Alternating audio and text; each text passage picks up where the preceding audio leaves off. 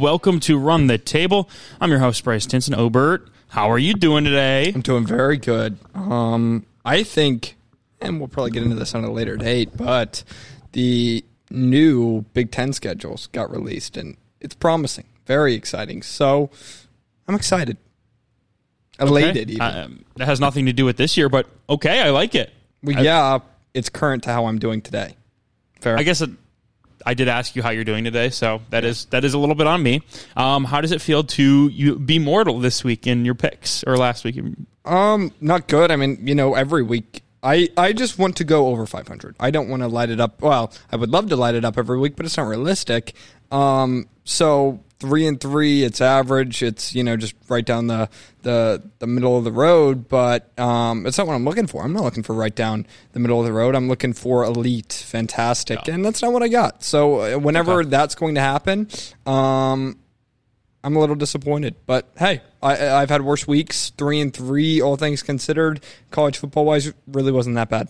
Yeah, fair, fair enough. Um, I went two and four in college football. Rough week for me. UCF really screwed me. Um, Obert three and three. Mike also went three and three. So records on the season. I'm now 29, 25 and three, just four games above 500. Obert is still uh, hot 16 games up 35 19 and 3 and mike is 21 25 and 3 uh, he is below 500 still but he leads the underdog 10 points for him, 8 points for me, Obert 5 points. We each got at least a cover. Obert and Mike got a win, so they were feeling good. Five games of college football, only three ranked matchups, so a little bit of a down week, but we found two other games uh, in there that we're going to explain to you a little bit why we picked them. Um, but other than that, I mean, you know, the three ranked matchups. I think the ones we picked are fairly, you know, um, reasonable. It's, I don't think we picked, you know, out of the way ones. I think we picked, you know, the, the, there are matches I'm excited about. You Uh, know what I mean? the only one, and I'll just skip right into it. The only one I I don't doesn't really make a ton of sense in the like the grand scheme of college football is, is Syracuse Notre Dame. Yeah. It just it has no effect on really anything. I mean, I guess you could say Syracuse still could make the college football playoff. They would just need Clemson to lose twice. Yeah. Um, which if you look at their schedule, isn't going to happen. Um, and then it was the other one that's not a ranked matchup was Michigan Michigan State. Obvious reasons we picked that game.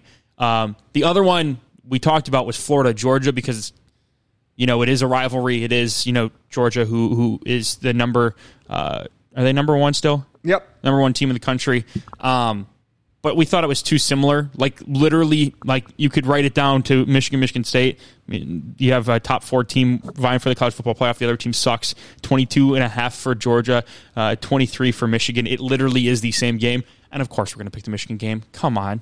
Yeah. We're Michigan men. And by the way, that game's on 7:30 ABC, so it's not like we're going crazy here. I mean, What's the prime time? I'm, I'm sure- CBS 3:30. I was going to say, yeah, I'm, I'm sure it's still in a slot. Okay, so let's get into it. Number game number one, a noon game.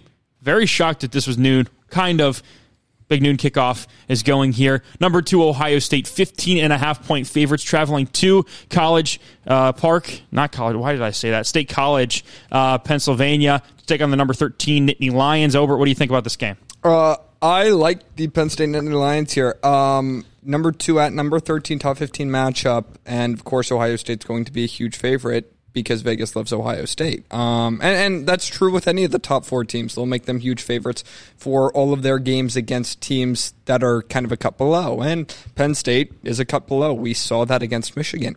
Um, it was an absolute bloodbath, 41 to 17, and it really only could have been worse. Um, Anybody who watched that game closely or carefully knows that game easily could have been 48 to 10. Uh, Penn State, though, comes back the next week at home against Minnesota, whiteout, and absolutely steamrolls them. I think it was 45 17. Yes. Um, so 28 point win, and they dominated that game. Obviously, Minnesota had their backup quarterback in, but the big question was going to be can Penn State stop Mo Ibrahim and that rushing attack? Couldn't stop it against uh, Michigan, who has one of the best rushing attacks in the country. The best, I agree. Um, and so the question would be could they stop Mo Ibrahim, one of the best running backs in the Big Ten? And they did. Um, I, I think that defense played fantastic. Uh, I was really impressed with the secondary. I don't think Tanner Morgan's a great quarterback, so him being out didn't really have a I think big he's I think he's an above average quarterback for college football standards. Um, Power Five, I would say, I would say slightly. I, at this point, like ever since that one breakout year, 2019, baby. Tanner Morgan he's season. He's just been okay. Like below 60% completion percentage a couple of years. Yeah. Thrown a lot of picks. So I, I don't think that had any real impact on the game. Um, I think Penn State was just a much better team. As far as the Michigan game, I think they played poorly. I do. Um, I don't think that's controversial. Uh, I, I that was probably their worst game of the year so far, but um, I think it was more of a testament to how good and dominant Michigan is. So, Ohio State traveling to Penn State. I've been vocal about how I felt about Ohio State's performance against Iowa. I thought they played bad, and well, they won by 44 points. Doesn't that show how good Ohio State is? No, I think it shows how inept Iowa's offense was in that specific game. So um, I'm taking Penn State. I think 15 and a half points is too many. I think the secondary for Penn State provides a really good matchup against Ohio State's offense. We kind of saw it last year in the Ohio State Penn State game. Penn State has the athletes. They have the athletes to match up. Sorry, I'm trying to. There we go. Uh, they have the athletes. It always bothers me when that's loose. But anyway, they have the athletes to match up with Ohio State um, like other teams don't. I think that's kind of the issues with Wisconsin, Iowa, teams like that when they go play Ohio State. They're tough enough. They just don't have the athletes. they don't have a Joey Porter Jr. Exactly. Penn State has the athletes and they're tough enough. So it does provide a difficult matchup to Ohio State. It's like Ohio State going up against close or uh, you know like a Michigan's defense light basically. And it's a bad matchup for them. Obviously they're not as good as Michigan's defense, but it's a bad matchup. Um, I think they'll be able to stop Ohio State's passing passing attack, which is big. Um, Jaxon Smith-Njigba is this right now. If he does play, it's not going to be very much. Yeah. Obviously, pulled the hamstring. Um, and then offensively, as far as well, what can Penn State do? I think uh, uh, it's it's it's going to be tough. But I think the run game. We've seen Ohio State in the past. That's kind of been my my big harp. They've struggled. Uh, Wisconsin ran for a lot of yards. Um, Notre Dame had some success on the ground. So you can run at least a little bit on this Ohio State defense. It's much improved from last year. I'll admit that. I think it is a it's a better unit than last year's. Maybe not much better, but it is it is a better unit. So I think this is a pretty good matchup against Ohio State. We saw Singleton in the uh, Minnesota game. He went for a lot of yards. That rushing attack looked really good. Um, if they don't ask Sean Clifford to do too much game control, I think this is a pretty easy cover for Penn State. And I think this could actually be a really close game. I'll take Ohio State to win 31 24. I'll give you a number 29. If Sean Clifford, throw, Sean Clifford throws under 29 passes, Penn State's going to be in this game, and they're going to have a legitimate shot to win. If he throws over 29, it is likely going to be ugly for the Nittany Lions. I am going to Why take 29? it's it's because in I can't remember the exact uh, win loss record, but he Penn State with him as quarterback is astronomically better when he throws under twenty nine passes. They've won like five games with him throwing over twenty nine. He, like he's like, they're like five and eighteen or something like that. Yep. And, uh, that, that probably was a little too much. I could probably find the stat if I if I you know looked again. Um, but that is really what you're kind of looking for. Uh, i for for game flow purposes I think part of that is the nature of. of football. Yeah, no, I, I agree. It's it's always like uh, I saw one. It was like it was like I don't know if it was a Nick Chubb stat, but it was like when this running back runs for over hundred yards.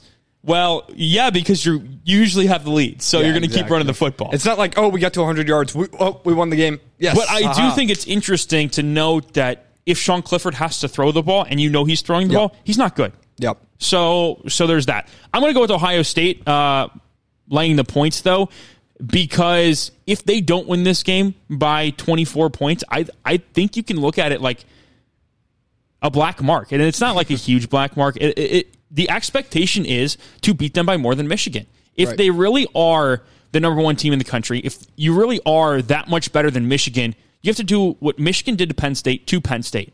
And Mm-hmm. it's going to be a little bit more impressive because you're going to do it on the road too. Well, I would say that would kind of nullify because they're or uh, Penn State was coming off a bye against Michigan, right? I mean, That is true. I, did, I, I did forget about that. Um, but yeah, I mean, if you want to play the comparison game, we'll play the comparison game. Beat Penn State by 35 plus. yeah. It's as simple as that. Um, do I think Ohio State's the better team? Absolutely. But this is more so a, a challenge. It's like, Hmm. do it. A- And, if they don't, then I'm going to sit here and be like, well, I picked you to do it and you didn't, which must mean you're a little bit fraudulent. Mm-hmm. Uh, I do think I, I do think Penn State is a really bad matchup for Ohio State, though. Uh, when you talk about the athletes that what James Franklin does, and we talked about it, he recruits better than a lot of been better than almost anybody in the country. I mean, Penn State is constantly in the top ten in terms of recruiting. He just can't coach very well, which which obviously we've seen hasn't worked out. I don't think um, they develop very well. No, that's that's the thing. But they have athletes. Like when you talk about pure athletic intangibles, Penn State has it across the board. Talked about Joey Porter Jr. Their entire secondary are, are, are freak athletes. They can keep up with Ohio State wide receivers. It's going to be won and lost in the trenches. Can Penn mm. State look like they did against Minnesota, or can they look, or are they going to look like they did against Michigan? Because if they look like they did against Michigan, Ohio State will take advantage of that. CJ Stroud is going to throw the ball, but I don't think Ryan Day is stupid enough to throw the ball 40 times when you have Miyan Williams and TreVeyon Henderson against a Penn State rush defense that against Michigan didn't look good. Now, if they show up like they did against Minnesota, I think that the, I think this game is going to be a you know low scoring, like you said, 30, 27, 28, 24 type game. If you if you can run the ball as Penn State, if you can control the line of scrimmage on offense with Nick Singleton, you will be in this. You will have a fantastic shot at winning this game. If you're going to force Sean Clifford to drop back and throw it, especially down the field, he's just not going to be able to. When Sean Clifford throws the ball, it needs to be off of play action. You need to be able to get the Ohio State defense moving in one direction because what we've seen from them, what we know that Jim Knowles is as a defensive coordinator, he is aggressive. His defenses are aggressive. They are going to bite on some of those play fakes, but you have to be able to set the run up. If you can't do that, you're screwed. But if you can, Penn State's got a legitimate shot to win this game. If if this wasn't if I wasn't challenging Ohio State, I would be picking Penn State because 15 and a half points is way too many in my opinion. But I'm challenging Ohio State. I, Are you really 15 and a half points better than Penn State? Show me. I think I, I, forget to say a couple of things. First off, I think Penn State's wide receivers are terrible. Oh, they're I think awful. That yeah. is part of the reason why they can't throw the ball when teams know they're going to throw the ball. And I think two, I'll say this: Ohio State, as much as they won by against Iowa, they showed you know, some uh, gaps in their offense, meaning can't run the ball a bit, but I think more than anything, it's if you pressure and can get to CJ Stroud, he struggles to make throws. Well, we saw it last year in the Michigan game. Yes, he struggles to make throws when he's not in a clean pocket. And if you can take away his first read, he, he could be in some trouble. We saw it against Iowa. Like they had what was pretty much four three and outs or four wasted yep. drives and like I think six total drives yep. I, or something like that. I would be shocked if Joey five, five of six. I, I, would be shocked if Joey Porter Jr. didn't follow Marvin Harrison around. Mm. I, I think he's going to be manned up on him ninety percent of the time. I would be shocked if that wasn't the case because I think if you can force and yes, Emeka Egbuka is a great player, but if you can take Marvin Harrison out and they don't have Jaxon Smith-Njigba, you're telling me that I'm going to force Julian Fleming to beat me. I'll take that every single day of the mm. week. I, I, it's I mean there's a steep drop off between the top two receivers on that team and, and Julian Fleming, in my personal opinion. I agree. Next game, Notre Dame.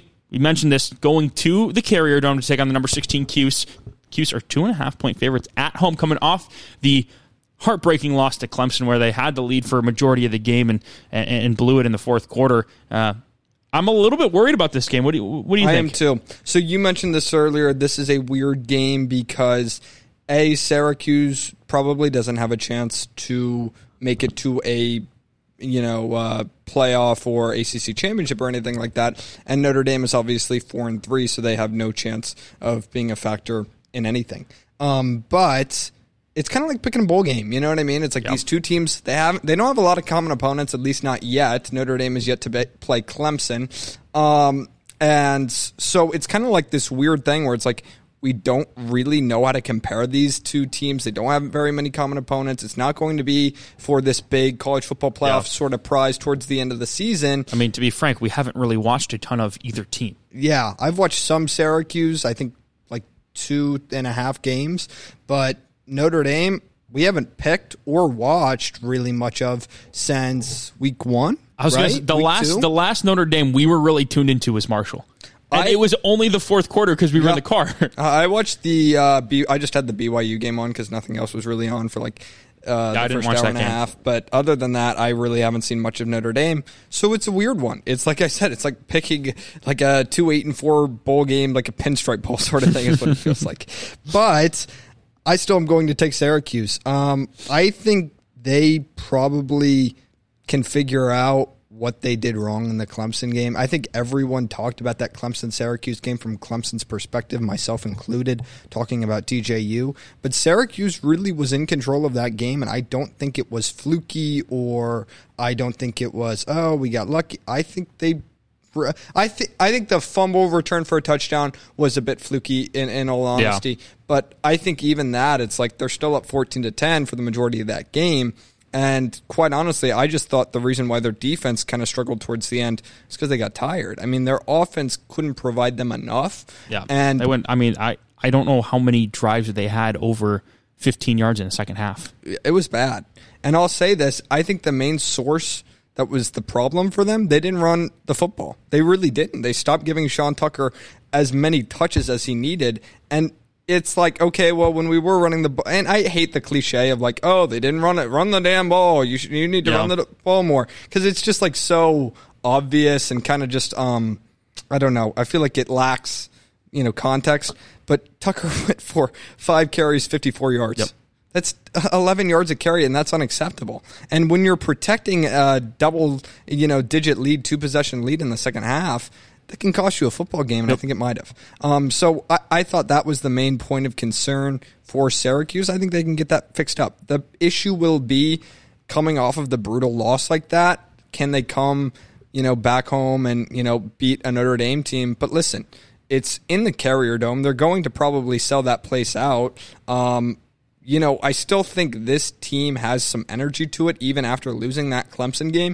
It just comes down to can Dino you know, coach these guys up and tell them, hey, we still have a lot to play for. And you're Syracuse. It's not like you're a um, Florida State where it's like, all right, we lose two games, we're not going to play in the ACC championship game, our season's done. No, you're Syracuse. If you go 11 and one and play in, let's say, the Orange Bowl because Clemson makes the college football playoff, that is a one of your best years ever. So there is still a ton to play for. I think these kids um, will play well it, like I said, and I always say about Syracuse, this is a balanced offense, and it has a lot of, you know, real players on that defensive side of the football.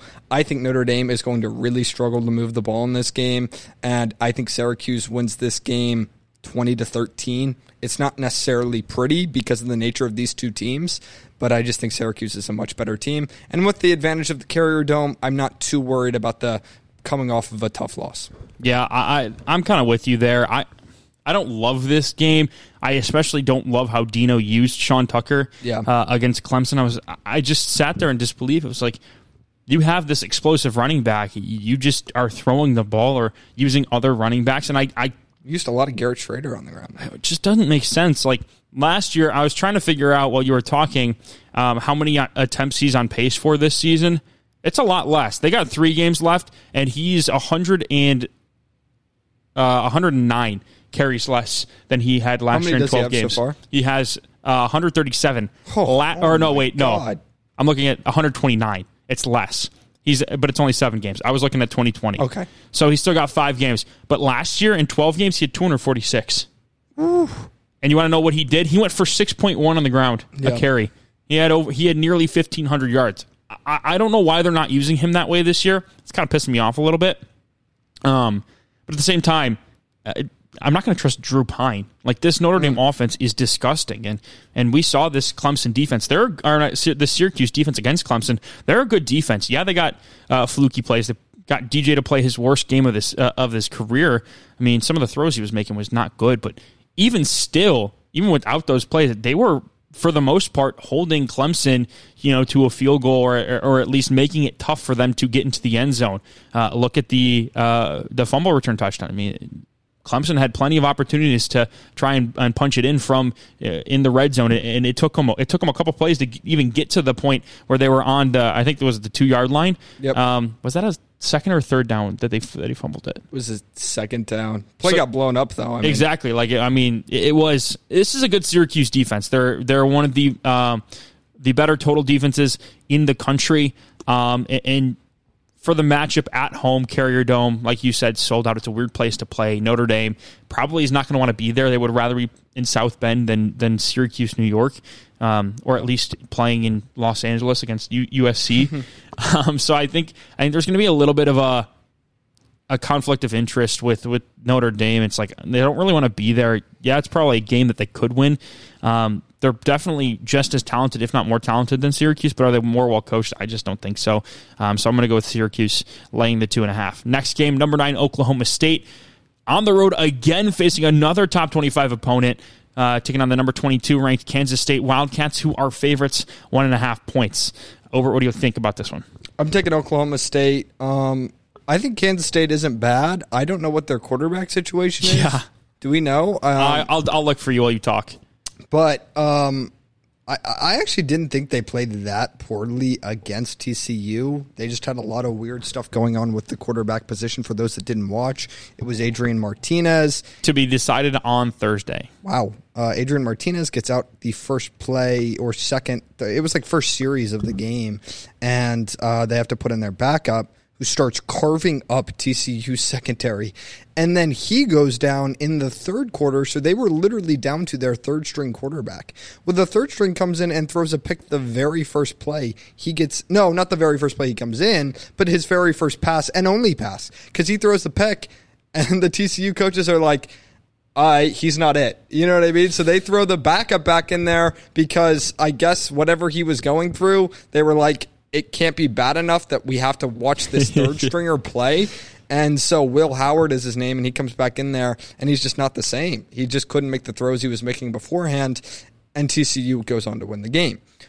But um, I don't know what Kansas State is going to do at quarterback, A. And B, I think this Oklahoma State team, they find ways to win games. I mean, say what you will about them. Obviously, the TCU game was a bad one, losing that. Yeah, but yeah. Texas, they rallied and played very well. I think this team's getting hot at the right time. Oklahoma State is. Um, I thought they had a lot of great energy, especially in the second half. Um, defensively, they're not as bad as I thought they were. Um, Certainly not good. no, they're not great, but um, I mean the secondary still it's weird at the at best. Um, so uh, it- it's a it's a weird unit, but they're a little bit better than I thought they would be. Um, I think the D line is the one with a bunch of starters, correct? Yeah. Uh, the D line. Although one of, one of the guys is sitting out to prepare for the draft. Oh, that's funny. The D line going against this Kansas State Power Cat offense could be, you know, a bit of a tough matchup for the Wildcats. So we'll see how it goes. I'm going to take Kansas or Oklahoma State winning outright on the road at Kansas State. I just don't have enough belief in Kansas State kind of pull out these close games. I do with Oklahoma State. We've seen it so much. Um, so, yeah, Oklahoma State to win. This can be a high scoring game. Uh, I'm going to go with Oklahoma State too. I just think they're the better team. They're my pick to win the Big 12 right now. I think they're better than TCU. I think home field definitely played a, a role into them losing that game. I mean, when when they lost the momentum, there was no way they were going to get it back. Yeah. there was just no way. I mean, TCU has been. I, I don't know the name of their stadium, but they've been packing it. It has been unbelievable. The kind of support they've had. So I think Oklahoma State is the better team. Um, if they play it again, neutral site or at Oklahoma State, Oklahoma State wins that game. Um, they're my pick, obviously, to win the Big 12. So I think they're going to beat Kansas State. They have to in order to even get to the Big 12 championship game. Um, plus, like you mentioned, quarterback. I don't know what to do. You can't just rely on rely on Deuce Vaughn to carry the ball 45 times. It's just not going to. It's not sustainable. Um, he's a fantastic player. It is what it is. Defensively, though, I think Kansas State doesn't get a ton of credit um, because they're Kansas State. They got some dudes. They do Um, dudes. what's the guy's name? Oh, the Pat Anu McAfee D- was DK or- yeah on yeah on Zike or no Yeah, it's like it's. I'll, I'm gonna figure it out. Um, but he's a fantastic player. He's gonna be a you know one or uh, two round pick uh, in the NFL draft. No, it is a loaded unit. Um, State. yeah, they kept TCU pretty much in check for the first two and a half quarters, but I think the inevitable just kind of came in. Quentin Johnston, the Big Twelve, it's just loaded with talent right now. I mean, that's it's kind of the truth of it, folks. And you know, it, it doesn't get the national ch- attention because they play in the middle of the field or the middle of the country.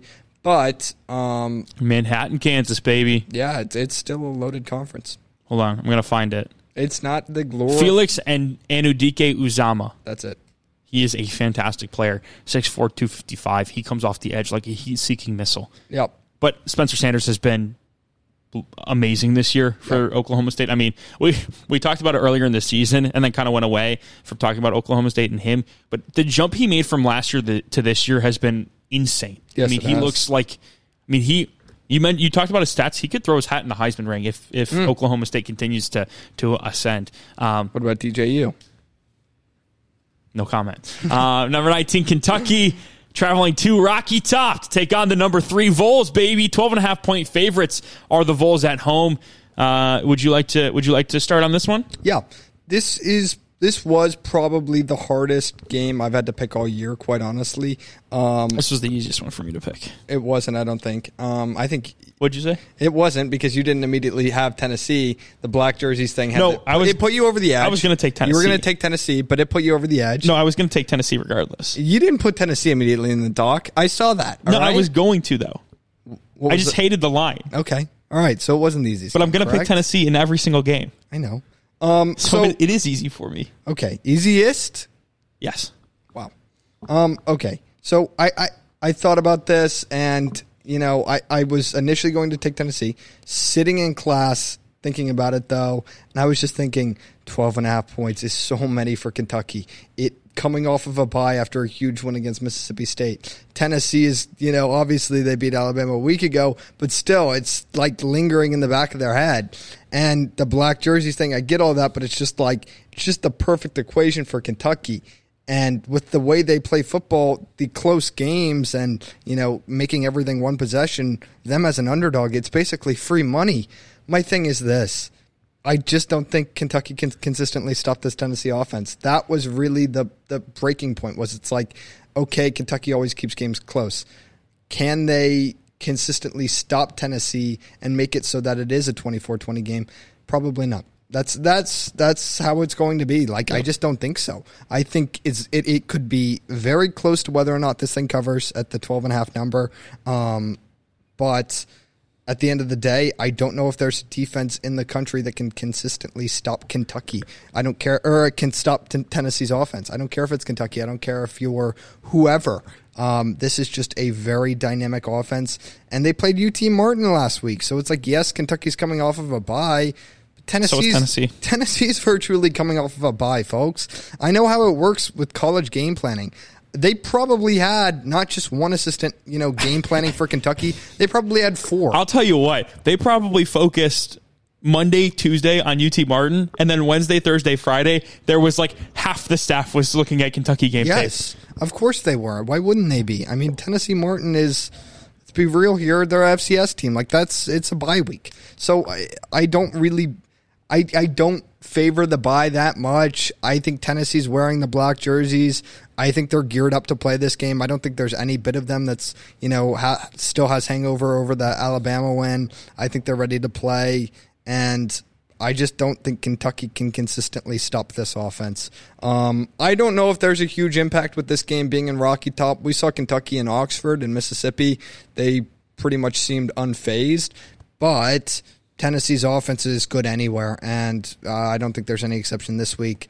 I think they'll put up enough points, and I don't know if Kentucky will be able to score enough to keep pace to keep this a 10 point, 7 point, what have you sort of game. So I'm taking Tennessee.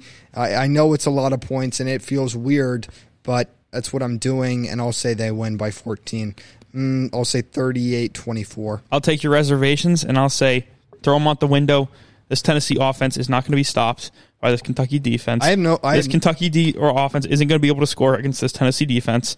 I just don't think I don't think they're dynamic enough, and and that's that was the problem in Ole Miss was they could not find the end zone, even though they were down there eh, with with with the ball in the fourth quarter like two different times. I'm convicted, by the way. I have no reserv- Okay. reservations anymore. It I sounded- it sounded I made like you were- it sounded I'm like just you were a little saying- reserved. I'm just saying it was started because there was literally for a second I was I was more on Kentucky than I was on Tennessee. I was like, all right, this is what I'm going to do. I'm I was take Kentucky. I was going to take Tennessee 14 to win by 14, and then I saw them playing in the black jerseys. They're going to win by 24 now. Okay. I- I- it's going to be an absolute bloodbath. Um, I'm going to say that's a weird one. yeah, fire it. I got to I got to come up with a 45 45 with 11 would that be? 34. Or uh 45 45 21. Yeah, we'll go with that. We'll go with that. That's that's a football score. Um, yeah, Tennessee is going to win this one going away. People are going to be like, "Oh, it's a look ahead game to Georgia." This team is locked in. They've taken it one game at a time, and, and, and really just had to look at the UT Martin game. They got up in that game like that and took the starters out at halftime, and they were they were ready to they were ready to go for next week. They were locked in for the first half because that's how they needed to be because they're that good offensively. And then focus shifted immediately to Kentucky, and until that Kentucky game is over, they're not going to focus on Georgia. I'm telling you right now, Heupel's got that team locked in. And folks, um, you know, we the last time we talked about a Tennessee game before a big one and a p- potential look ahead, it was Tennessee LSU. Look how that one turned out. So I'm not worried about the the potential look ahead. Next game, Michigan State at Michigan, number 14 in the country, 23 point favorites in the big house are the Wolverines. Obert. Michigan and Michigan State coming off of byes. Um, that's kind of going to be a talking point, at least you know for the next week or two, uh, especially in like the NFL. But um, because so many teams are in byes. But anyway, you know, I think Michigan. W- when you think about teams coming off byes, it's about what do you believe in coaching wise? What which teams do you believe in coaching wise? And I believe in Jimmy H. Um, I think more of that still kind of falls on the OCs and DCs, and they'll have to come up with things and plays and what have you to kind of fool, uh, you know, Michigan State and whatever they want to do. But still, my point being, I believe in this Michigan coaching staff.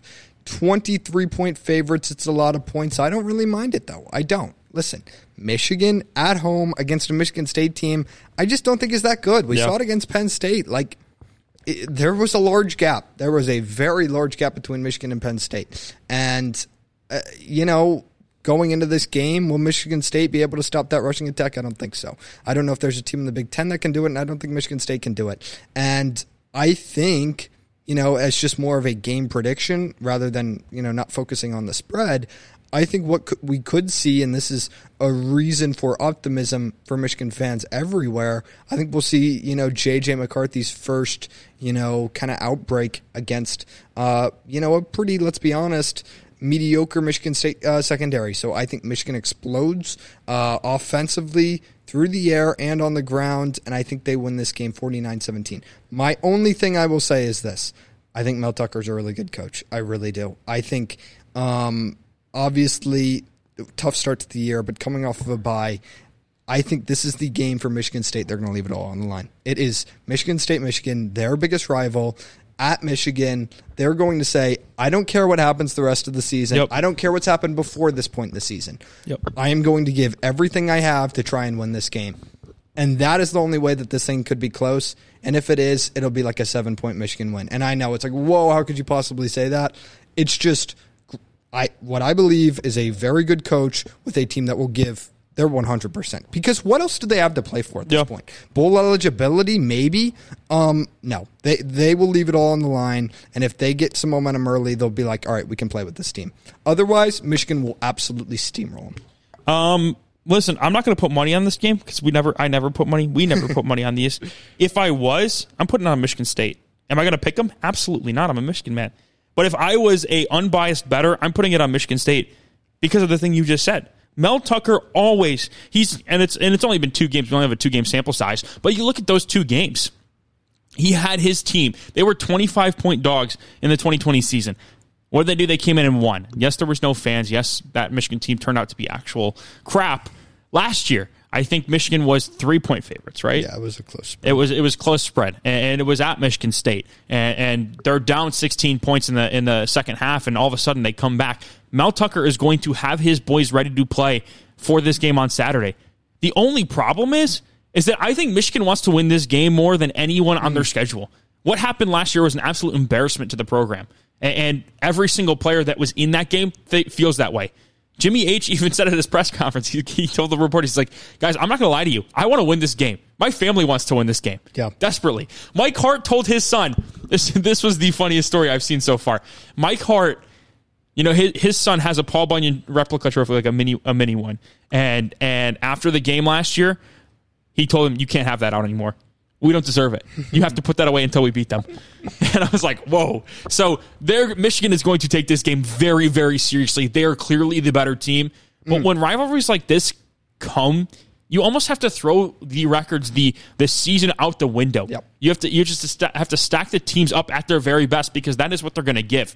And, and I think Michigan State is better than what they've shown, especially when You said it. Their backs are against the wall. They don't have anything to lose. They are playing. This is their Super Bowl. This Yep. game is their Super Bowl at this point in the season. This is the only thing that matters. They they're likely not going to make a bowl game. I don't know what their record is. They're three and four. Yeah, they're likely. I mean, mean, they're likely not going. They still have to play Penn State. They're likely not going to make a bowl. It, it, I would probably put money on them finishing five and seven.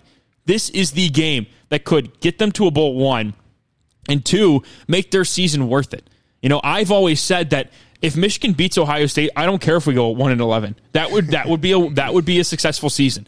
And Michigan State feels the same way about playing Michigan. If they beat Michigan, it is a successful season. A- And I think that you're going to get a close, gritty game at 7:30.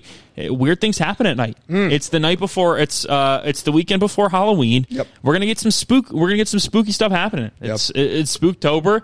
Um, but at the end of the day, JJ McCarthy is going to come out of that tunnel with a with a vengeance. He's gonna have he's gonna have one thing on his mind, and it's to embarrass that Michigan State defense last because of what happened last year.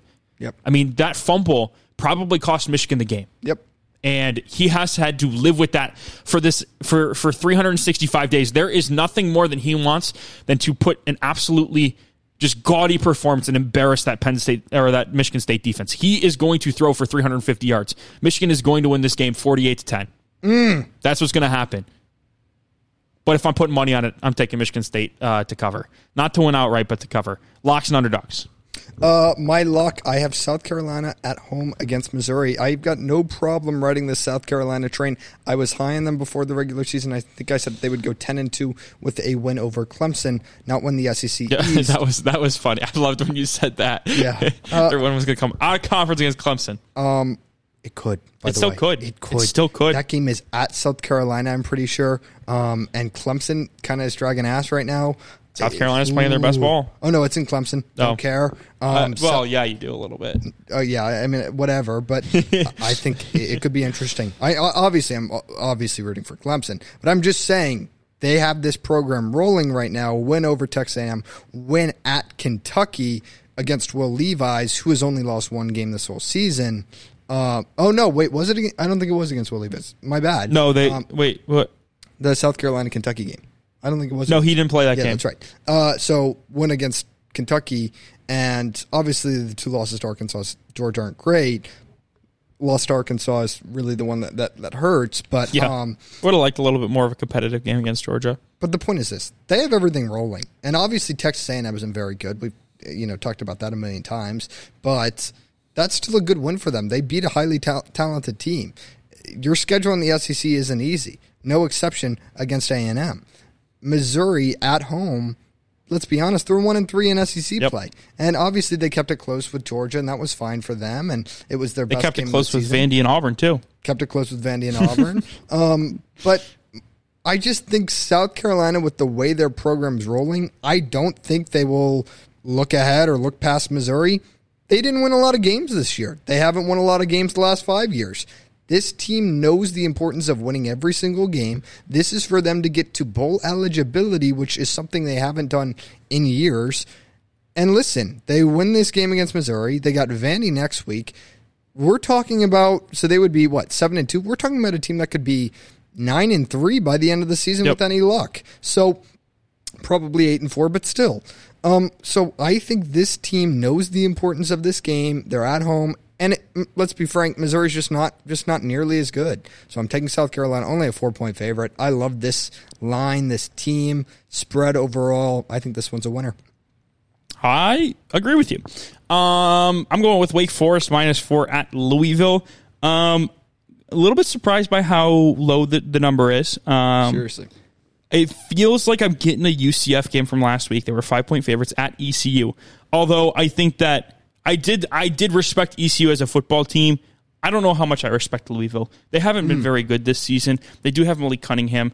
Uh, he played last week against Pitt. I just this Wake Forest team they're in my top 10. I think they're my number 10 team in the country. I think they're that good. Uh, Sam Hartman has been absolutely impressive. It's a tough offense to play against. That slow mesh is going to kill you. Uh, You just have, in order to beat it, you A, have to get pressure along the front, and you have, just have to have athletes on the back end. I don't think Louisville has the players in order to keep this, or in order to keep Wake Forest off the board. So it's going to be about how, how many points can Malik Cunningham and that offense put up to be quite honest with you, I, I don't know. He's been so inconsistent this season that I could see a game where, you know, Wake Forest wins this thing 45 21. And, and I could also see a scenario where Wake Forest wins this, wins this game 41 to 38. And all of a sudden I, I get shafted. Um, I do have a lock curse right now. Haven't gotten a lock right in college football in four straight games or four straight weeks. So, you know, I, I don't want to put a hex on Wake Forest, but I might. I don't know what the rules are, I, but it's three and a half now. I'll take that. Um, so I'll take that. And, and I was about to take this one too. My thought process was, what in the world is going on? How is this possible? Louisville's two and three in conference. I think part of this is Louisville might be white hot right now. Uh, three possession win against uh, at Virginia, and then a two possession win against Pitt, twenty four to ten. Does that? I don't think either of those teams are very good. Fair. That's the problem. Um, my underdog, Arkansas at Auburn. You love the SEC. I do. No, but um, listen, Arkansas is coming off of a bye. Auburn's coming off of a bye. My problem being Auburn's coaching staff. Huge questions about it. I have. Um, Everybody has. And Arkansas, I kind of don't. I mean, they're a really well coached team. I like Pittman; he's doing a great job over there. Um, so that I don't like. But Auburn three and four, Arkansas four and three. I think these teams are pretty similar. Auburn's playing at home here. I get the home field advantage. I get a team that, you know, let's be real here. I think Harsin's coaching for his job. I mean, like he's been coaching for his job every freaking week this season. Yeah, like if they don't go at least seven and five, which they probably won't, um, he's probably gone. I would think. I, I don't think they would. I don't think they would bring him back after going six and six. We'll yeah, see. But um, I think that's what he needs to do. This is a game they'll need to win. They're coming off of a bye. They'll want to play well. I don't care that it's Arkansas. I'm taking uh, Auburn. I am going three and a half point dog, folks. With the Michigan Michigan State inverse. Give me Florida plus 22 and a half. They're playing in Jacksonville. Um, I, I, don't know if they have a special name for the rivalry. I don't think so. Um, but they they always play in Jacksonville, uh, Florida, Georgia. I told you I was going to take Michigan State if I was a betting man to cover. I'm taking Florida money line. I think we get an upset here. Georgia's been dragging ass. They haven't looked very good as a football team. It's been the offense. The defense has looked fine, but it didn't look like hasn't looked like a defense from last year. And and you were on this train first. Let's pump the brakes on that. Um, offensively, they're they're lost. They don't have playmakers outside of their tight end room, which is a t- weird thing to say for a, a team that's supposed to be as talented as Georgia. Meanwhile, Florida, they have nothing else to prove. I mean, I mean, nothing else to lose. They, they, Anthony Richardson yeah. is a guy that can make plays. Billy Napier is going to be essentially uh, coaching for his job in the sense that if he wins this game, the Florida faithful are going to have a billion times more confidence in him going forward. Whereas if they get blown out in this game, I think there's a there's going to be a serious question mark about is Billy Napier actually the guy? And I know it's only like seven games into his career at, at Florida, but it's the SEC. You have to win immediately. You have to show improvement immediately. Look at Brian Kelly at LSU. You have to do that stuff if you want to be taken seriously by the fan base. And at this point, Florida hasn't looked great. 22 and a half is a lot of points. Plus, I'm trying to come back here. I could get four points if Florida wins this game. Mm. Um, that would be huge in terms of the underdog race. A bit of um, strategy. So I, I, I like this number um, because I think that Florida could cover two, which means I get at least one point. But I think there is a legitimate shot that we see number one go down this coming week. They okay. call they called the uh, the the rivalry Florida Georgia Line. So stop it. You're, they call it the Florida Georgia football rivalry. That's so dumb. Okay. Uh, NFL records. Me and you were three and three last week. Mike was five and one. How Woo! about it? White hot. Um, you're now 23, 18 on the season. I'm 17 and 24. Mike is 16 and 19. Underdog wise, I'm one five and one. Had another loss.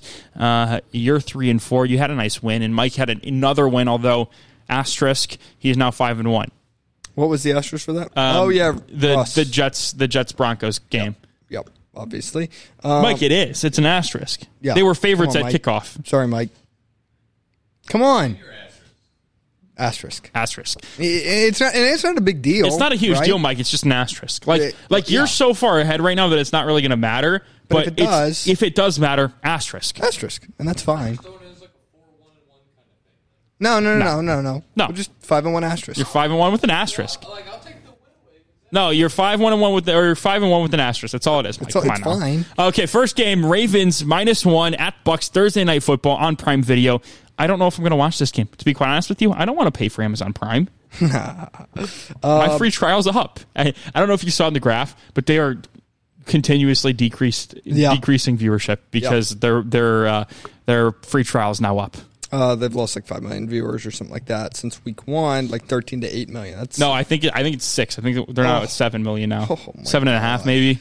Um, Ravens at Bucks. This was a very tricky one. It was so hard picking NFL games this week because there were no numbers that you were looking at. They're just It's all terrible just- games. It's all just picking winners Yep. with teams that you have so many question marks about.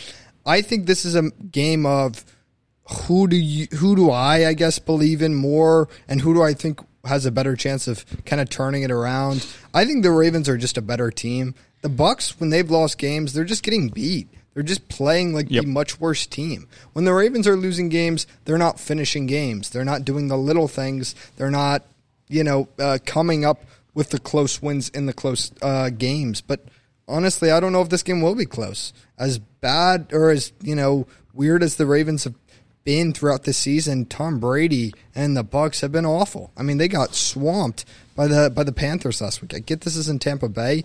I just don't know how much it matters. I think Tampa Bay seriously does not have a lot of energy. I don't think they're going to fix this. Yeah. Um, I, I think we're through seven games at this point, and now we're in the area where it's like some of these teams, and there's been so many of them who have been just way worse than expected. Like it's a matter of do we think they'll figure it out and become Yeah. a playoff team, or do we not? I don't think this team will. Like No, I just I think this is kind of how they are. I think It's- they could be a playoff team because of the division they play in, but Yeah, maybe. But I- I mean, like, it's not like we're after week two and this is overreaction Thursday. Oh, yeah, no, we're we're, through seven almost weeks into half season. The season, or this is week eight. and, and the Bucks are what they've been the whole year, which is inconsistent, bad offensively, don't really have a passing attack. Um, so I'm going to take the Ravens. I think this is very close to being the team that we thought that they would be at the beginning of the season, and I think the Bucks are not even close. I don't think they're anywhere near it. It's at Tampa Bay. I get all that. It doesn't really. I don't really care. Um, I, I think the Ravens are starting to turn a corner. I really do. I think that close win over Cincinnati was big. That Giants loss doesn't look that bad, and then the close win over Cleveland um, is pretty good. So, um, listen, they're four and three. I think they're starting to figure things out, and I think they win a close game, twenty-four to twenty, in Tampa Bay. I think the Ravens are going to lead this game at, at, by double digits at some point. Um, the question is, Yeah, will they? I said it wasn't going to be very close. I don't know why I said that because Tampa Bay is probably going to like have like a ten-point comeback in the fourth quarter. yeah, I was gonna. It's like it's like. Will they be able to hold that lead? Probably not. I mean, every single game this season they've led by at least ten, and and I think every single game the team has come back. Yeah, It's- at least make it close. It is unbelievable how their or their inability to to put games away, especially with who their quarterback is. Yes. It's like it should be a lot easier. That being said, I think this Bucks offense is one of the worst units in the league. Yes, the Ravens defense hasn't been great, but I mean, let's be honest. They just put up three points against the Panthers. I don't know if this Bucks team is going to put up more than 13 points, which means the Ravens could score 25 or 27 points and, still win this game by 14. Uh, I, I'm taking the Ravens to win this game by at least double digits. It's going to be their first game of this season where they take a double digit lead and don't relinquish that double digit lead. it's going to be insane. Next game Cardinals at Vikings. Vikings laying three and a half at home. Obert. I have the Cardinals. Uh, D Hop getting back, obviously, last Thursday against the Saints. It will be a longer week. It'll almost be the mini bye. Not quite, but it'll kind of. So it'll be be bye versus mini bye. bye versus mini bye, correct. Um, I like that for the Cardinals. I think their offense looked much better. And obviously, you look at the statistics, and they didn't go for a lot of yards simply because they didn't have a lot of possessions. Yeah, With 'cause their two defense pick scored two sixes- touchdowns. Yeah, two pick sixes. I mean, you're just not going to have. You're literally missing. That's two possessions. two right drives there. that you don't have. So, um, they just didn't have the ball a lot just because of the pick sixes. Um, and the Saints were behind a lot, so you know it was kind of playing a little bit conservative. Um, so, but what I did see was efficiency, and you know, in weeks past it was Kyler throwing the football 40, 50 times a game, and going for 300 yards or 200 yards or 250 and running 420 and they were averaging like 4 yards a play and it was just bad football But against the Saints, when they did have the ball and with D Hop out there, it was much improved. They were running the ball a lot better. And honestly, I didn't make a takeaway about them, but it just felt like their offense could breathe. Mm-hmm. It, it just felt like everybody was more relaxed. There was more space just more space because the uh, defense had to respect DeAndre Hopkins. The running lanes were more open. Just everything felt easier. And you know, I I said that with you know at the beginning of the year with D Hop out. It's like it shouldn't matter as much as it does, and I think it's probably a bad thing that it does that matter that much that D Hop was out, but it does. Like he's their star receiver, their you know most important player outside of Kyler on that whole team, and in an air raid offense, you need a guy like that so that teams really respect what you're trying to do. Robbie Anderson didn't look great, but it was you know a quick turnaround for him coming from Carolina.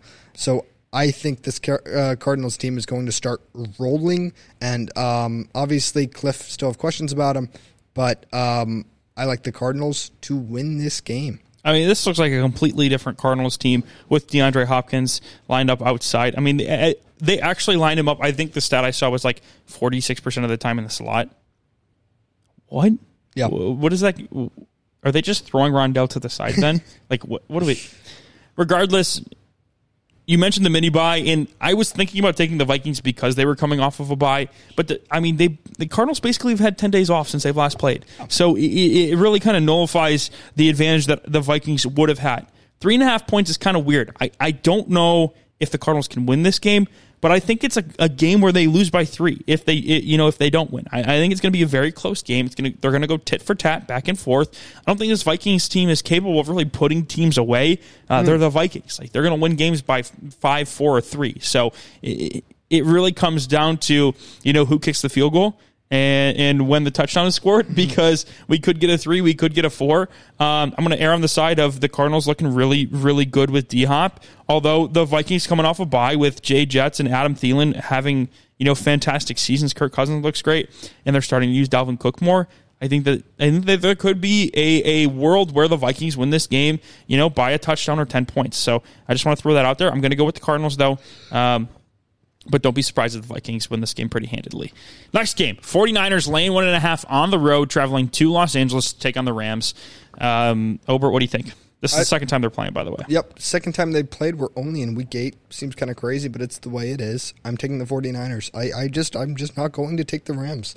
I will not do it against the 49ers. And, and it feels so like, oh, situational bullshit. Like, oh, people are just kind of conflating the whole, um, you know, Kyle Shanahan owned Sean McVay thing with a couple of, I don't know, good games from the 49ers and maybe bad games from the Rams. A couple of them were Monday night football games uh, at San Francisco where they had a lot of energy or they were playing well or playing well at the right time, like last year when they won in overtime in uh, Los Angeles. It just felt like, oh, they have so much energy. But I just, I mean, how many times do we have to see it before, you know, there's finally something to this where it's like Shanahan's system really is just a bad matchup for McVay. I think it was hard for me to believe because I, I just feel like how can McVay not overcome that, right? I mean, he's played against, he knows exactly what they're going to do. Yeah. How can he not overcome that as one of the best offensive minds? But um, he hasn't, and until he does, I, I I just refuse to take the Rams. I got burnt. I mean, I got killed by it. Uh, I think what was it? Uh, week four or five, and and it it was so frustrating because it was a game where the Rams easily could have won and covered. They just played so poorly. Their offense was so, oh my god, anemic. Yep and I, I mean, I, am just not gonna. I'm not gonna do it. I will not fall for it. And, it. and if the Rams win this game by whatever and cover the spread, fine. It is what it is. But I'm, I'm not gonna fall for the trap. Uh, going with the 49ers. Yeah, I'm not. I any team that has a pulse on the defensive side of the ball, they're going to beat the Rams. The Rams offense is, like you said, it's anemic. They have no identity right now. They can't run the football. Matthew Stafford has played his literal worst season of his career. He leads the league in turnovers uh, and turnover worthy plays, I believe. Um, he has been just absolutely awful in every sense of the word. Uh, Cooper Kupp has been the one saving grace of that team. Uh, the defense hasn't even looked that good. Like it, it just because it's a defense that doesn't have a, a ton of depth. You know, we've talked about the Browns uh, in private, me and you, about you know they have a bunch of names, Yeah. but th- they're they're just not deep enough to be you know a consistent defense. That's how the Rams are. They got the, they got the names. If you go like look on paper, Bobby Wagner, Aaron Donald, Jalen Ramsey, Leonard Floyd. Yep. Like, wait, how aren't they good? Well, it's because they have a bunch of nobodies playing those other positions. It's it they the way they constructed their roster, it just can't work if they aren't good on both sides of the ball. And right now they're not. Um, Plus, I think the addition of Christian McCaffrey makes that 49ers offense that much more dynamic. When you talk about having to match up with Deebo and Christian, both being able to play, uh, you know, running back and wide receiver, I think it, it, it creates a world of problems. The question is, can Jimmy G you know, take advantage of that? Because I, I, Kyle Shanahan will be able to draw things up for him. It's going to be about whether or not they're executed. In this game, I really don't care because I think the 49ers are going to score a defensive touchdown. They're going to win this game pretty easily. I mean, just look at the record. I, I know it's just it just it seems like kind of a cop out, but like, like, yeah, like too easy almost. it's but it's like look at it. Kyle Shanahan in the regular season has owned Sean McVay. Yeah, it's frustrating. Next game, Giants at Seahawks, the only game that has two teams with a winning record facing off against each other. The Giants are six and one. The Seahawks are four and three, leading the NFC West. How about that? Seahawks are three point favorites at home. Obert, I like the Seahawks. Um, I, I think this game really the only thing that matters is which team do you think is more real. My gut tells me today. This was another t- tough game, but my gut tells me today it's the Seahawks. I just I just think so. I think it's close, but I think the Seahawks are just slightly more real. I don't even know what that means. I don't know if that means the Seahawks are going to make the playoffs or if the Giants are. I think the Giants probably have a better chance of making the playoffs. I disagree.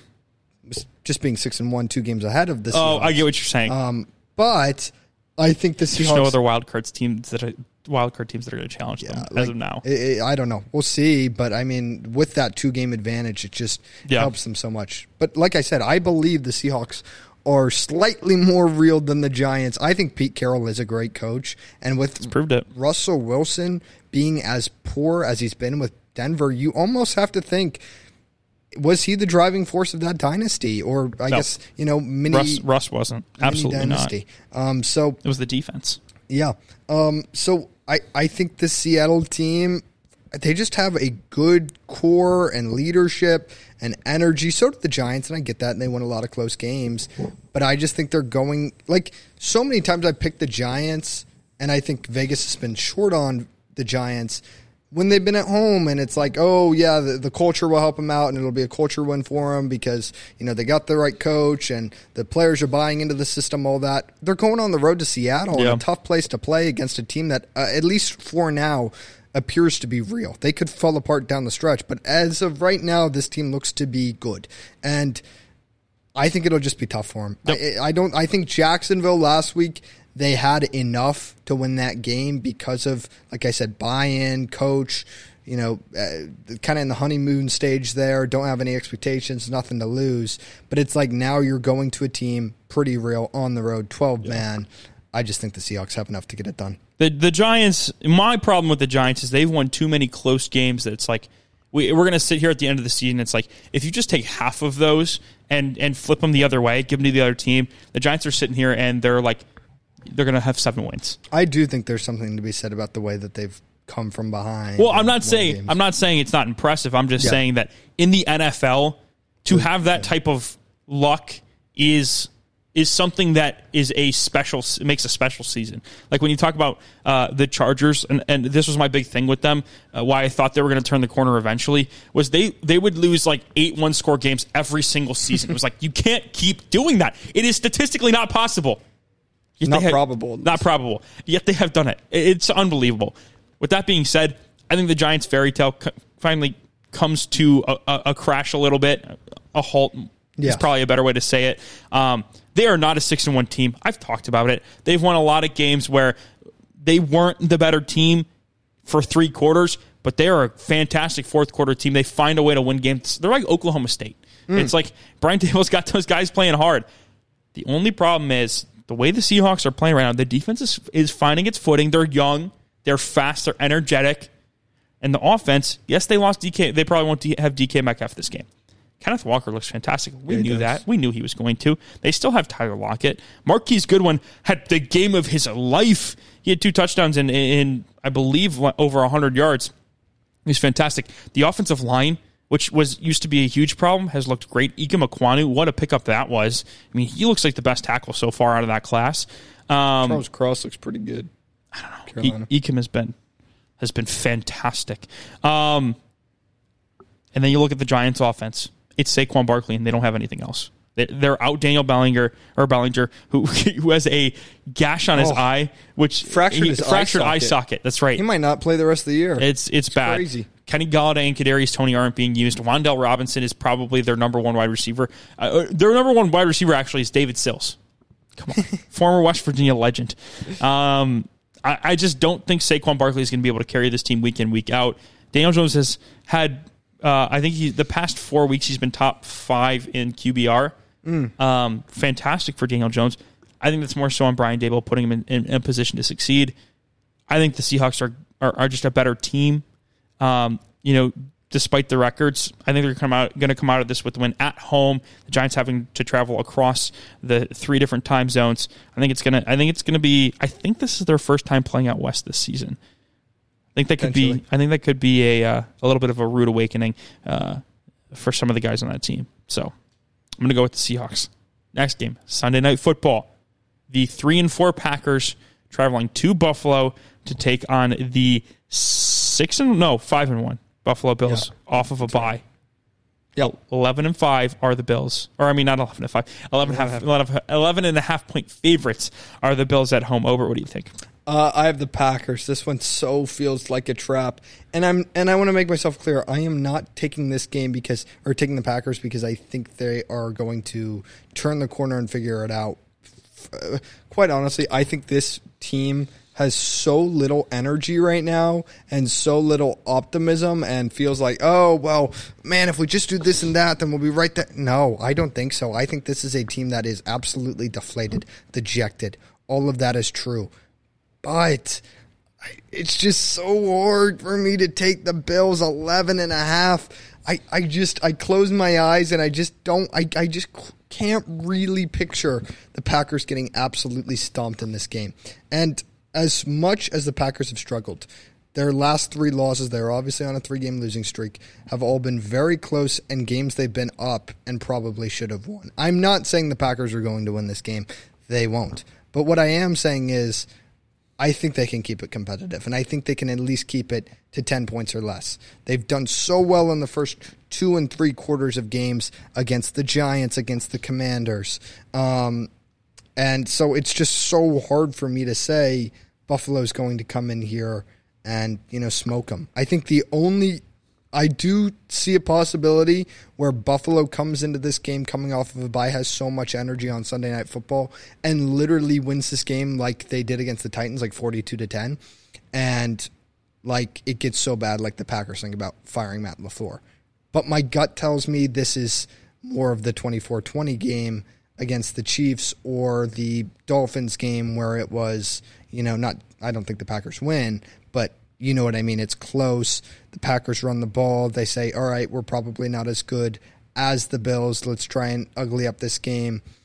And I think you know I'm kind of searching for a comp for it. I think the comp is Cardinals Packers last year or at least that's the blueprint for how the, the Packers are going to attack this game. We know that it's prime time. We don't have the energy that the other team does. We know they're fantastic. Let's make this an uglier, low scoring, run the football sort of game. And I hope they finally do it. They haven't done it much this year, but against the Bills, knowing I was say that'd be a great idea if Matt LaFleur actually decided to run the football. knowing um, how good Josh Allen is in that offense is, they'll want to keep him off the field. and I'll say that's what they do, and this is a 10 point Buffalo win. But it was close and hard for me. The Bills are winning this game by 28 points. Um, the Packers' reward for losing to the Commanders in Washington is getting to go and play Buffalo in Buffalo in prime time, coming off of a bye. This is the perfect storm for the Packers to get absolutely boat raced. When you talk about their last three weeks, it was a two point loss to the Washington Commanders, who we both thought were dead in the water uh, a couple weeks ago. It was a 17 point loss to the New York the New York Football Jets, who are Oh, was it a 17 point loss? Yeah. yeah, I forgot about that. They're five and two, yes, or are they six and two now? They're five and two. Five, yeah, because this is week eight. They're five and two. Are they a five and two team? Probably not with without Breece Hall. They had Breece Hall in that game. They were able to win convincingly, and then a five point loss uh, to the Giants in which they were up twenty to seven, I believe was Yep. the was the so they scored. No, that can't be right because they only did they get a safety. Yeah. Oh, they did. think, uh, the oh, they Giants did. Yeah, the That- back of the that is right. Where the only points they scored in the second half was a safety. Yeah. Like That was a gift. and it was a gift. I don't think this Packers team is good. I, I I'm going to make the claim that they aren't making the playoffs. Like I, I they're not going to turn this around. I legitimately think after what I saw from the Bears that the Bears could finish higher than the Packers. Like I think there is a good shot. Meanwhile, the Bills are coming off of a off of a bye. You mentioned the the uh, the Chiefs game, the Dolphins game. The only difference is those teams actually are good. Um, the Packers are not. They they don't have a pulse offensively. Defensively, their talent hasn't played like. And I think a lot of it is because Joe Barry is an idiot. At least that's what I see my Packers. Uh, uh, uh, Packers friends saying my the people I follow on Twitter that are Packers fans they hate Joe Barry. They think he is one of the worst defensive uh, uh, coordinators in football. Um, offensively obviously they have nobody to catch the football. They're out. I think Allen Lazard Ryan Randall Cobb I think they're they're number one right now is Romeo Doubs I don't think Christian Watson's going to play and Romeo Doubs can't catch a football to save his life um, Robert Tonyan can't uh, is is not the Robert Tonyan of last year uh, he's just not going to put up that kind of production. And you talk about their backfield, they haven't ran the football. They literally have not used Aaron Jones or AJ Dillon. And even when they have tried to run the ball, AJ Dillon's not getting any carries anymore. He is strictly Aaron Jones. And I think I think he maybe let's go let's go look at the uh, the Commanders game. How many times did he run the football? Oh, I had it. There it is. He ran the ball eight times. Yeah. Uh, That is But unacceptable. he was fantastic in that he, receiving. he did have nine catches for two touchdowns.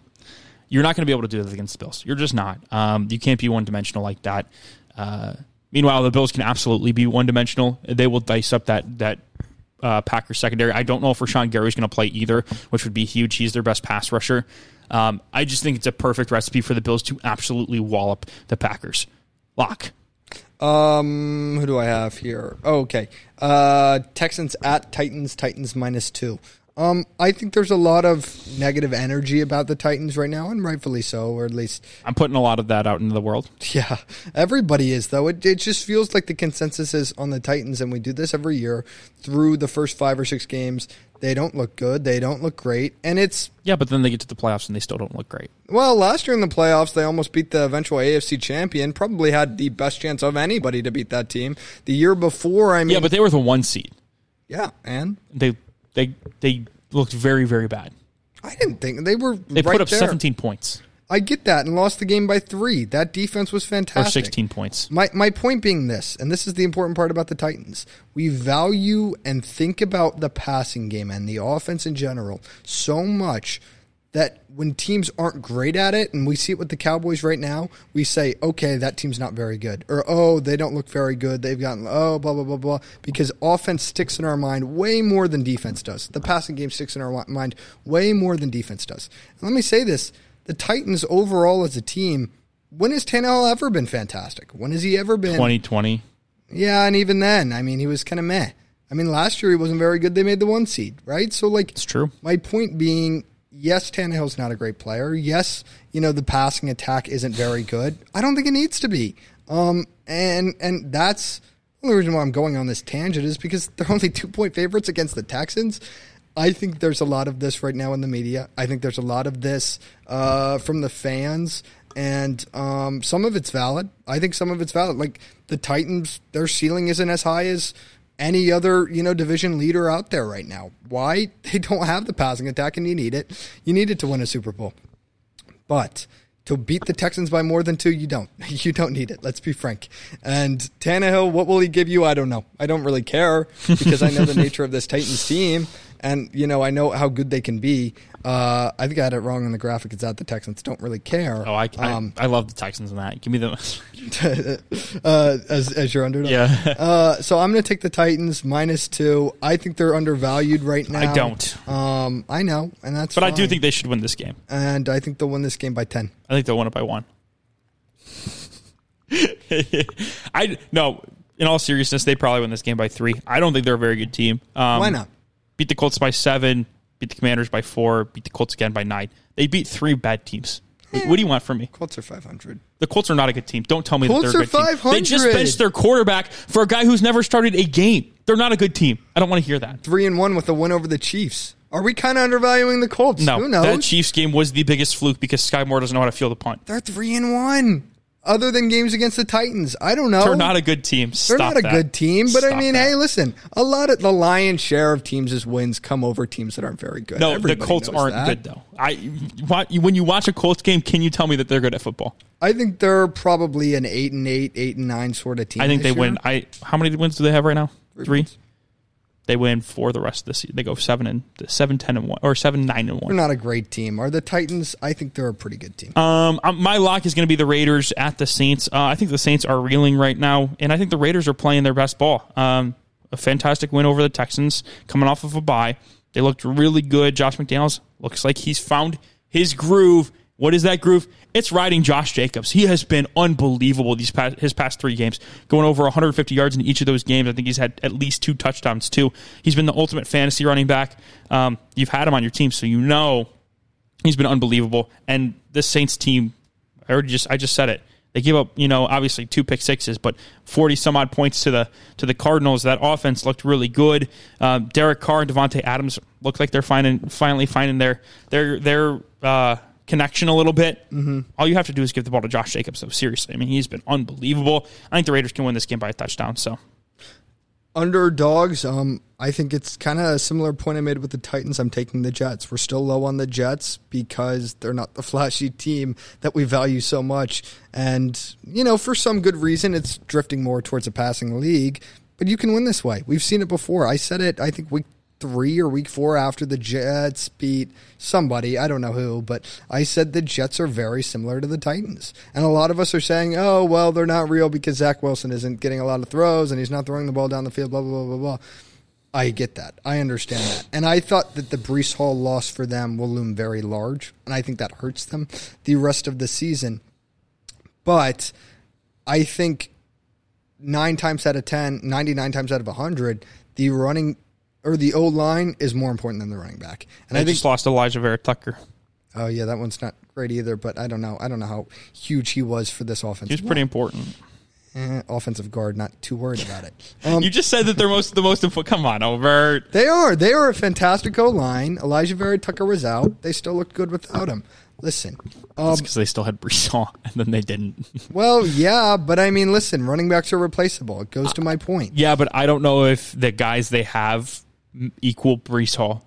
The James production, Robinson? yeah, I don't know if they equal the production that Breece Hall gave them. Um, we'll see. I think we would be surprised. Derrick Henry goes down for the Titans. My big thing was let's pump the brakes. He's replaceable. I still think the same's true with Breece Hall, although I like Breece Hall, and I think it hurts them because yes, all running backs are replaceable, and I was about to get to this. But when you have a dynamic younger player like this who probably would have had a huge year, it hurts, and I think it will hurt him throughout the season. My, one of my takeaways was going to be that you know Sunday was an overall negative for him, but and and I think a lot of people are going to go Patriots because defensive minded coach beats you know the up and coming offensive team. But I'll Well, they're this. not an offensive team. That's the crazy thing is Robert Saleh is a defensive beats, mind. beats a team that is having you know uh, you know success offensively. And I'll say this though, I don't think the Jets are comparable to those other young offensive teams that the Patriots have had success with. I think they're comparable to the Titans. Like I said earlier in the year, they're a you know run heavy team that doesn't throw the football a lot, doesn't ask their quarterback to do a lot, and focuses on their defense. So it's not the same as all the other teams that Belichick typically owns at this point. and I also season. think you're catching the Patriots at the right time. Yeah, who are in a very weird spot uh, quarterback wise. We all know how well the Titans do against the Patriots. I think it's going to be the same with the Jets. We'll see how it finishes. But um, I love the Jets' identity. I think they're very similar to the Titans, and I think they can make some noise going forward. Uh, they're just the classic changeup to what the typical fastball is Yeah. in today's NFL. Yep. Um, I'm going with the Commanders plus three at the Colts. Um, and it's pretty simple. Uh, you just took, yes, Matt Ryan wasn't good, but I would have to believe that he's better than Sam Ehlinger. Otherwise, he wouldn't be playing, you know, into week seven. If, if in practice Sam Ehlinger looked like the better quarterback, he wouldn't be, Matt Ryan wouldn't be starting. I mean, when you talk about a team that had aspirations to win the division, they're not going to wait until halfway through the season to make that change if they legitimately think that Ehlinger is a better quarterback even though they paid Matt Ryan and traded a pick. On the other side, I think I think the move, or I think Carson Wentz getting hurt actually made the Commanders better. I think Taylor Heinicke fits that system better than Carson Wentz does. He is mobile. He's athletic. He's kind of a gunslinger. He puts the ball in harm's way, but we saw it work against the Packers. I mean, when you have guys like Terry McLaurin and Curtis Samuel who can get open, I feel like you can't have a guy like Carson Wentz who who, who just kind of sticks in the pocket and, and doesn't make great throws. I mean, if we're being honest, Taylor Heinicke is going to have a bad couple drives, if not a bad quarter, if not a bad half. That was what he did against Green Bay. He looked really, really off in the first half. The second half, he looked like he could have possibly been a top 10 quarterback in the NFL. I mean, it was like, it was like, where are these throws coming from? He's breaking out of the pocket. I think that Vegas it, it, thinks that the Colts are a better team than they are. I don't know how. I mean, it really is just home field advantage at this point. The Colts are yeah. at home, three points. Um, even still, I think the Commanders should have been like one and a half point dogs instead of, or even two instead of three points. I just think that they're finding their stride right now. They weren't a good team for the first couple weeks of the season simply because they looked offensively lost. Um, they didn't like Terry McLaurin wasn't getting involved. This past week, Terry McLaurin got involved and, and good things happened. Now, I will say that Brian Robinson hasn't looked nearly as good as I thought he was. But for whatever reason, Antonio Gibson hasn't lost a step. I'm really confused. Like you, you talked about it. Uh, what was it? The Thursday night game. Yeah, it was a Thursday night game. You were like, "What are we? What is going on here?" And just and and I was like, I was like, "Oh, you're just overreacting." And then I watched the game against the Packers, or I watched you know the second half against the Packers, and I was like, you know, I thought that if he had one week to warm up, it would it would be okay. He would be better. I'm not seeing it. So I do think that's a little bit shot, weird. Right. He did get shot several times. It is true. So, yeah. I mean, we'll see. Um, but at the end of the day, I think the Commanders are just a better team than the Colts, so I'm going to take them to win. I, I, I, desperately need to hit some of these. I don't know. Yep. You good? Yep. Thank you guys so much for watching. We hope you enjoyed that episode. Catch you on the flip. See ya.